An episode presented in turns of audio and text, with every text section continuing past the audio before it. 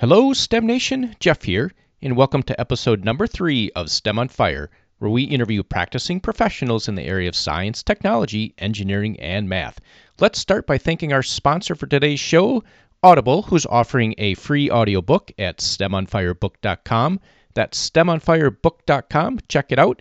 If you're looking for an audiobook to listen to, I would recommend The Seven Habits of Highly Effective People by Stephen Covey. Let's get fired up with our guest, Kayla, and I hope our chat will help ignite your passion towards a STEM career. Kayla Carter received her Bachelor of Science degree in Biomedical Engineering from Syracuse University and a master's degree from Marquette University in Healthcare Technology Management.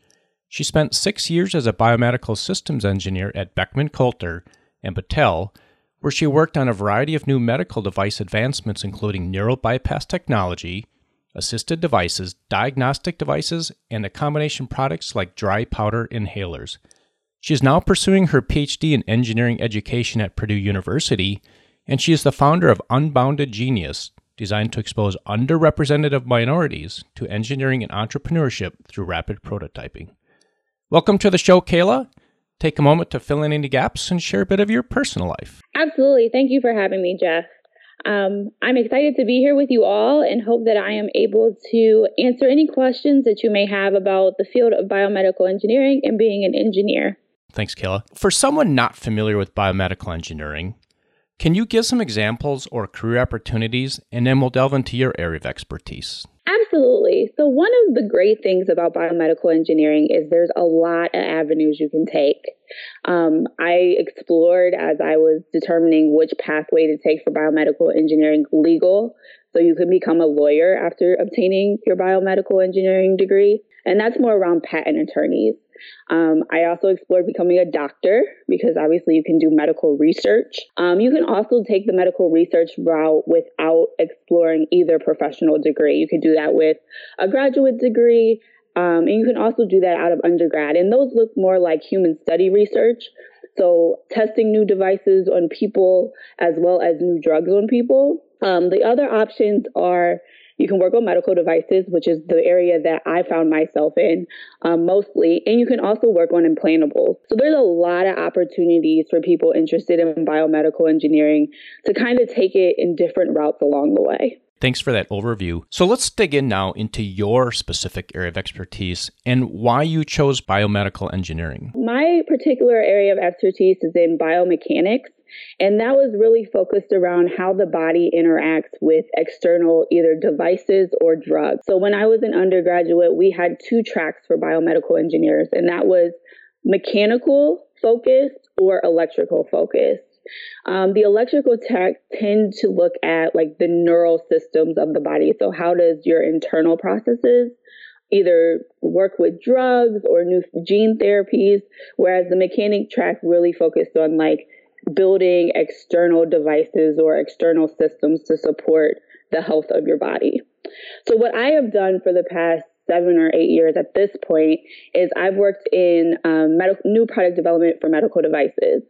And I've worked in a variety of arenas from assistive devices um, for patients that are paralyzed to devices that just test your blood and let you know if you have any type of blood disorder or new disease that your doctor is trying to treat.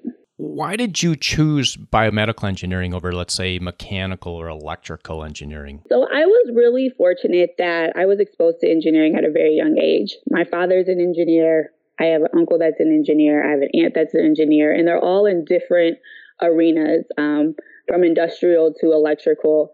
So I kind of had an idea of what engineering looked like at a large scale. Um, for me, biomedical engineering really got introduced my senior year of high school. So my my high school had a really cool program where we got to spend a week with a professional. And I had a teacher that was like, well, how about you, since you care about people, how about you try spending a week at Marquette with their biomedical graduate students? And at the time, the graduate students that I was working with were working with children under the age of eight to create walkers for kids who had cerebral palsy. And now, cerebral palsy often deforms how children are able to walk. And so the goal of their research was to find a way that they could run and play with the other kids on the playground using a walker that wasn't really intrusive. And that was like the golden goose for me. Like I was like, that is awesome. Like I can help somebody do something that I got to do as a child. That's where I want to be. So I really got into it because A, I like to help people, and B, I got to see the impacts of what I was building immediately through the research route. Well, that that's fantastic. I mean, that's and that's really neat that you had a family as well that was full of engineers. So you had some idea of what engineering was like. And that's one reason STEM Nation we're doing this podcast is there's a lot of folks out there that don't have insights into engineering, and we're hoping through these interviews it'll help uh, ignite your passion towards these STEM careers. So thank you for that, Kayla. When you were working at Battelle, could you describe what your typical workday looked like or work week looked like? So what a new professional could expect in the real world? Yeah, so for me, my experiences were obviously very different um, at both organizations. So I'll start when I've like first started, like my first year out of undergrad. Um, I started working, and the program that I was in with my company was a program where I got to visit different departments throughout a year kind of rotational program. Even though I was a full time employee of the company, I would spend three months in different departments and different cities sometimes, which I highly recommend. Like, if you're unsure about what your career is going to look like or what specification like you or how you want to like tailor your career there are a lot of companies out there. I know like Dow AgroScience has a program similar. Um, SC Johnson has a program similar where they take early career, what they call leaders. This is the goal of like mentoring the new leaders of their company. And they put you on a year rotation your first year in the company. And this year rotation, I spent three months in California. I spent three months in Miami. Um, I got a chance to go to Germany and it just really engrossed A, what was the business model, and B, where did I see myself fitting? So at that time, a day in my life was I worked on a project team as a member of a large team. Usually, we had anywhere from 20 to 30 engineers working on this team. And my role on the team was to kind of be the liaison. So we had a set of mechanical engineers, we had a set of electrical engineers, and a set of software engineers. And me, as the biomed, or what, what a lot of industry is calling systems engineers, my goal was to get everybody working toward the same, like, end result. So the goal of that was like I would help create the requirements. I would sit in the meetings with each of them because sometimes when the mechanical team is talking to the software team, they may be talking about the same thing, but they don't really understand how the two connect. And so I really played that intermediator around like connections and how do we put these pieces together so that we had a working device at the end. As my career kind of developed with my mentors and my boss, I had some really good bosses along the way that helped.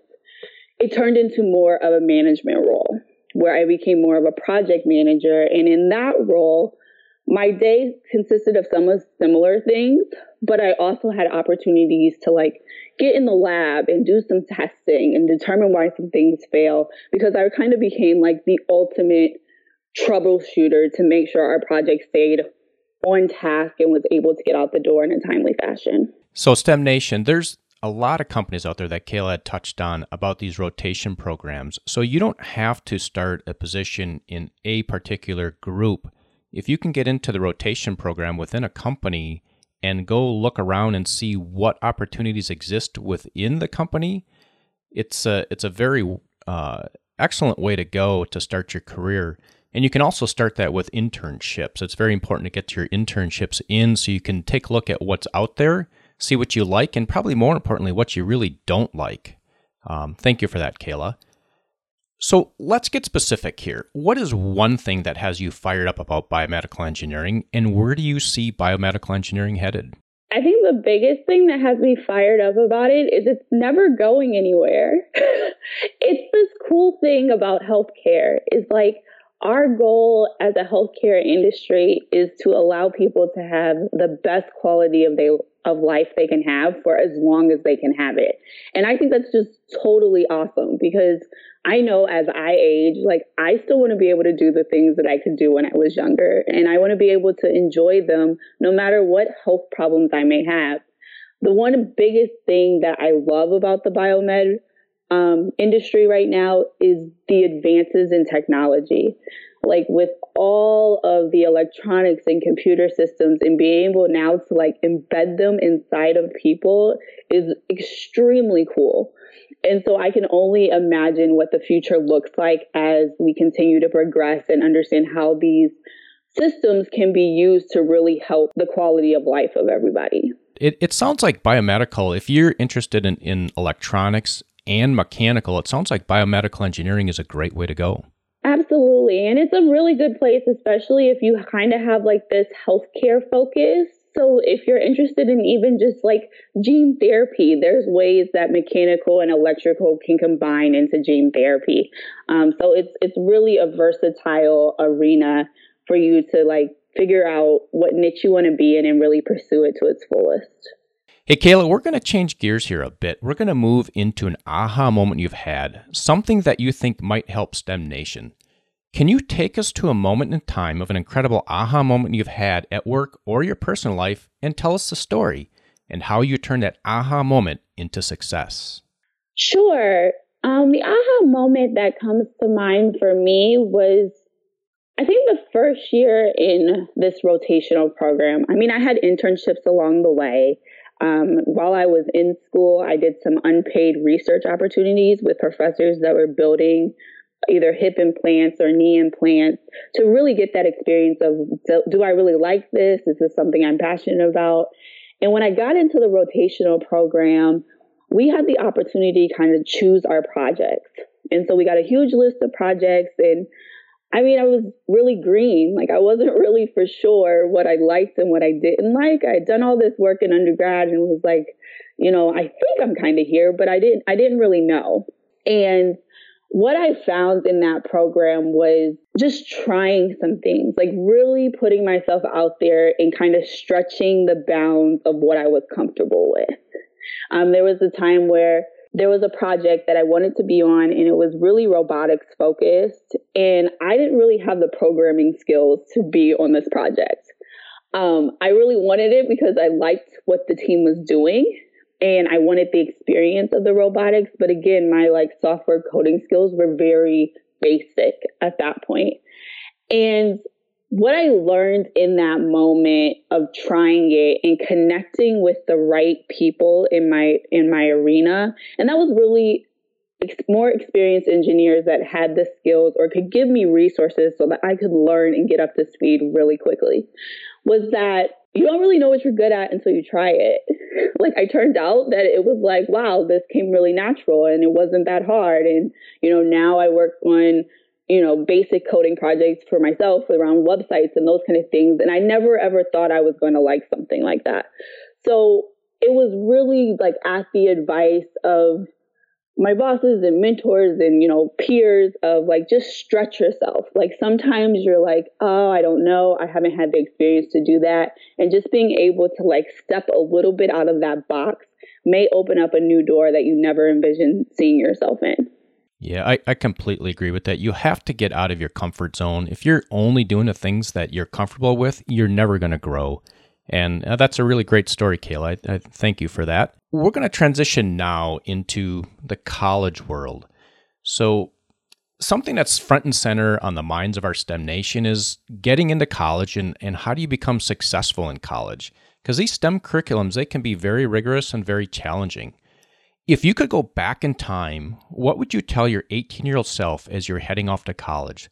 Some things that you wish you knew back then, or even knew back then, that would help our STEMers launch into college successfully? Yeah, so my college experience is kind of unique for the STEM world. So I was also a Division One track athlete at the time that I was oh, obtaining. Oh, congratulations! I didn't realize that. Yeah, so I was balancing athletics and becoming an engineer at the same time.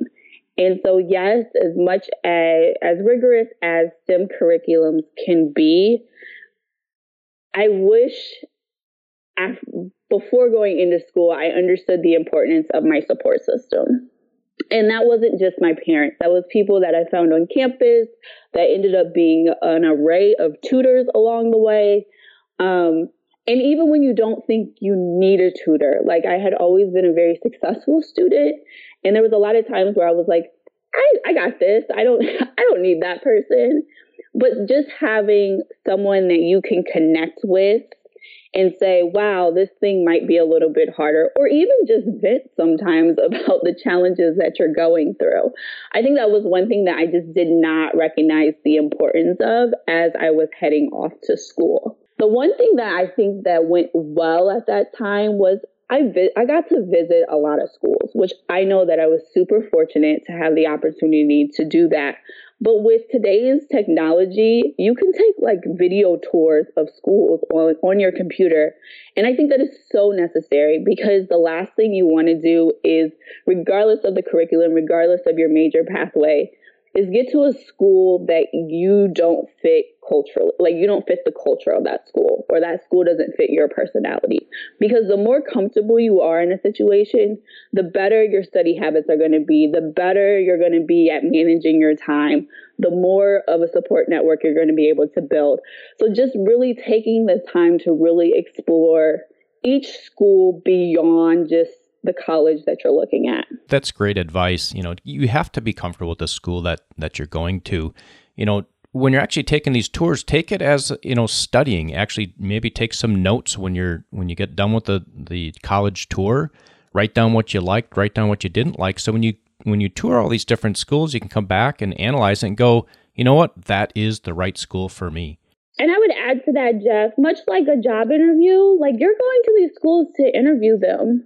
Like that's your number one priority at this school. So find professors of classes you may want to be taking or advisors that you may want to connect with and really set up a half an hour meeting and interview them about what they're able to provide for you as a support system um, because there was schools that I looked at that were totally confident in supporting me as an engineer, but wasn't sure about supporting me as an athlete and an engineer.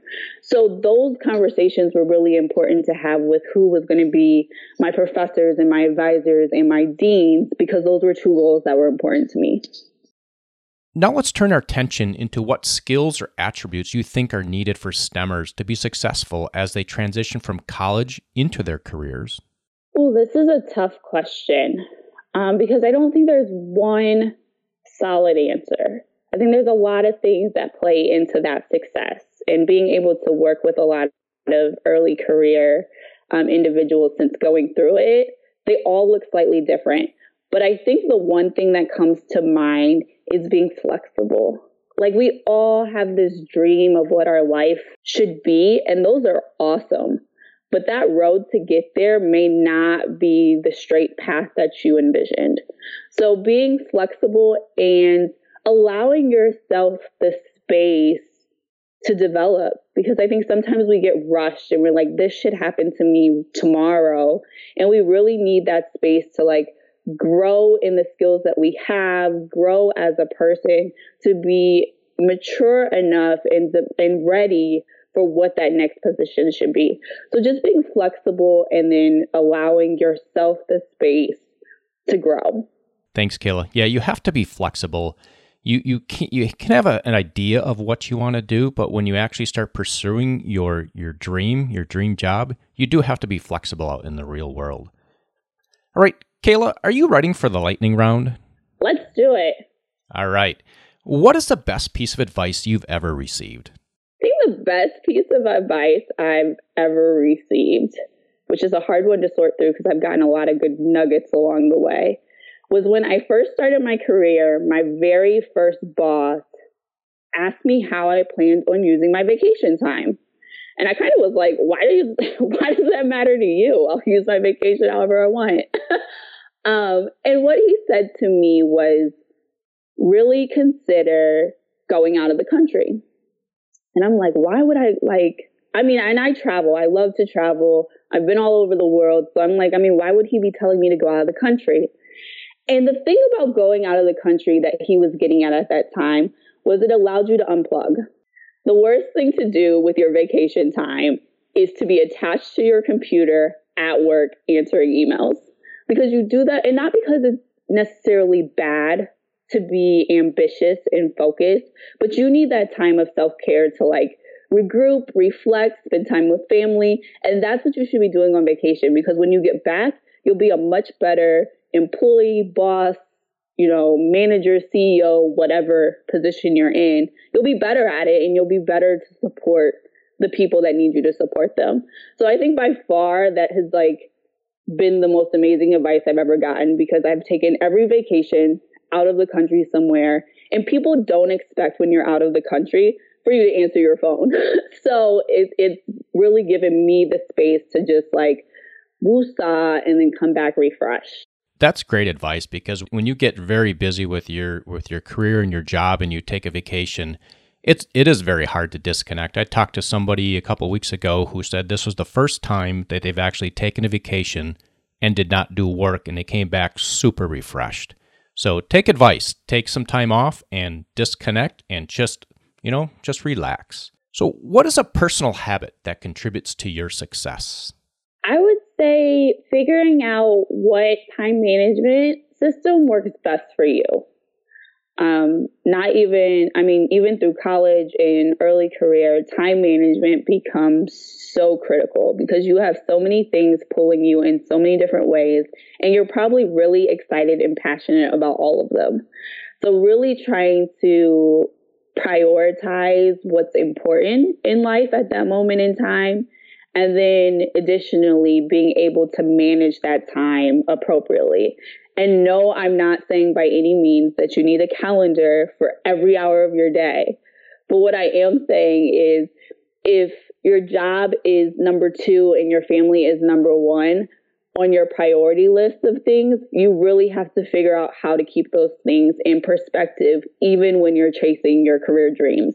And if they're reversed, that's okay too. And you figure it out in the opposite way. So one thing that I do is I sit down probably every quarter, so every three to four months, and relook at my priority list and say, okay, these are the things that I said are important to my life in this order. And I usually only have three to five things that are like really important to me.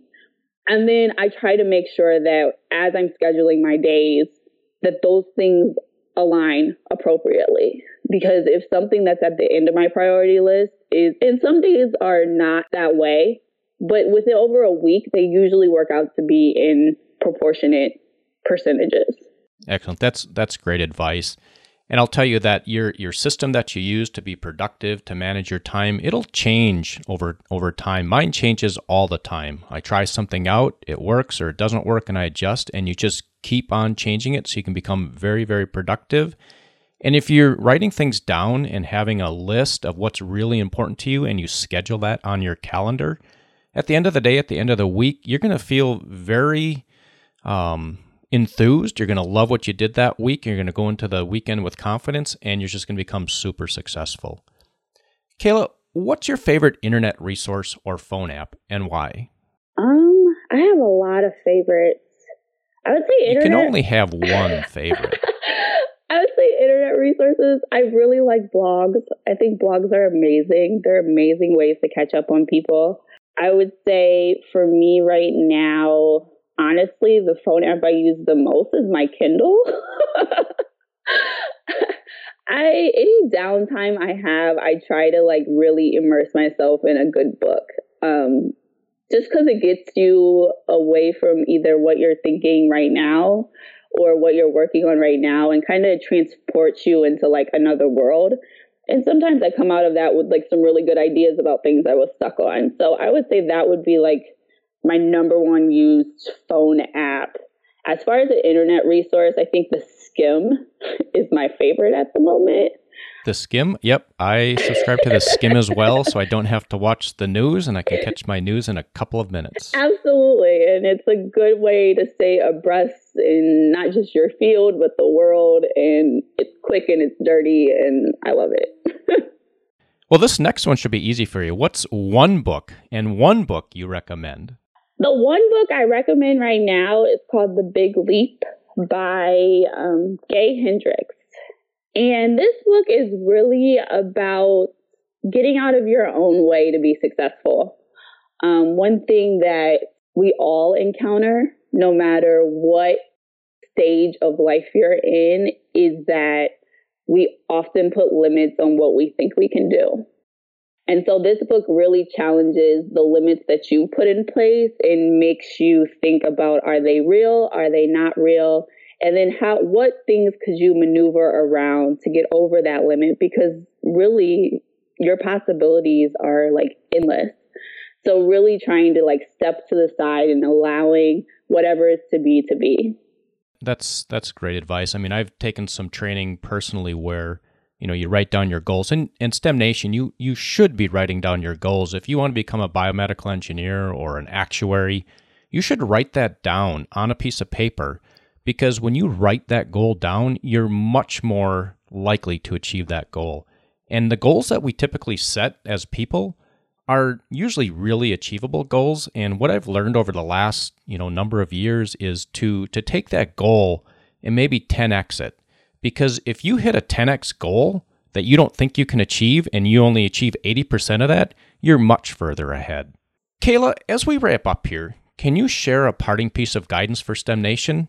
And then we'll say goodbye. I would say my parting piece of guidance is try as many things as possible. I don't even care if it's just a new food place. Um, the more you experience and the more that you try, most likely you're going to figure out things you don't like, which is equally as important as figuring out things that you like.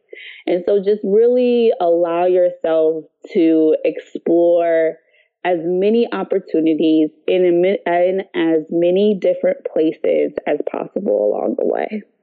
All right, Kayla. Hey, thank you for that. And with that, we'll say goodbye. I hope you enjoyed our discussion today with Kayla. She provided tons of value. Head on over to STEMonfire.com, subscribe to the email list to keep up with the latest happenings, and be sure to subscribe to the podcast on iTunes or Google Play. Tune in next week where we talk with Joe Pfaff, a Vice President of Engineering at Husco International. Until next time, I hope this chat has helped ignite your passion towards a STEM career.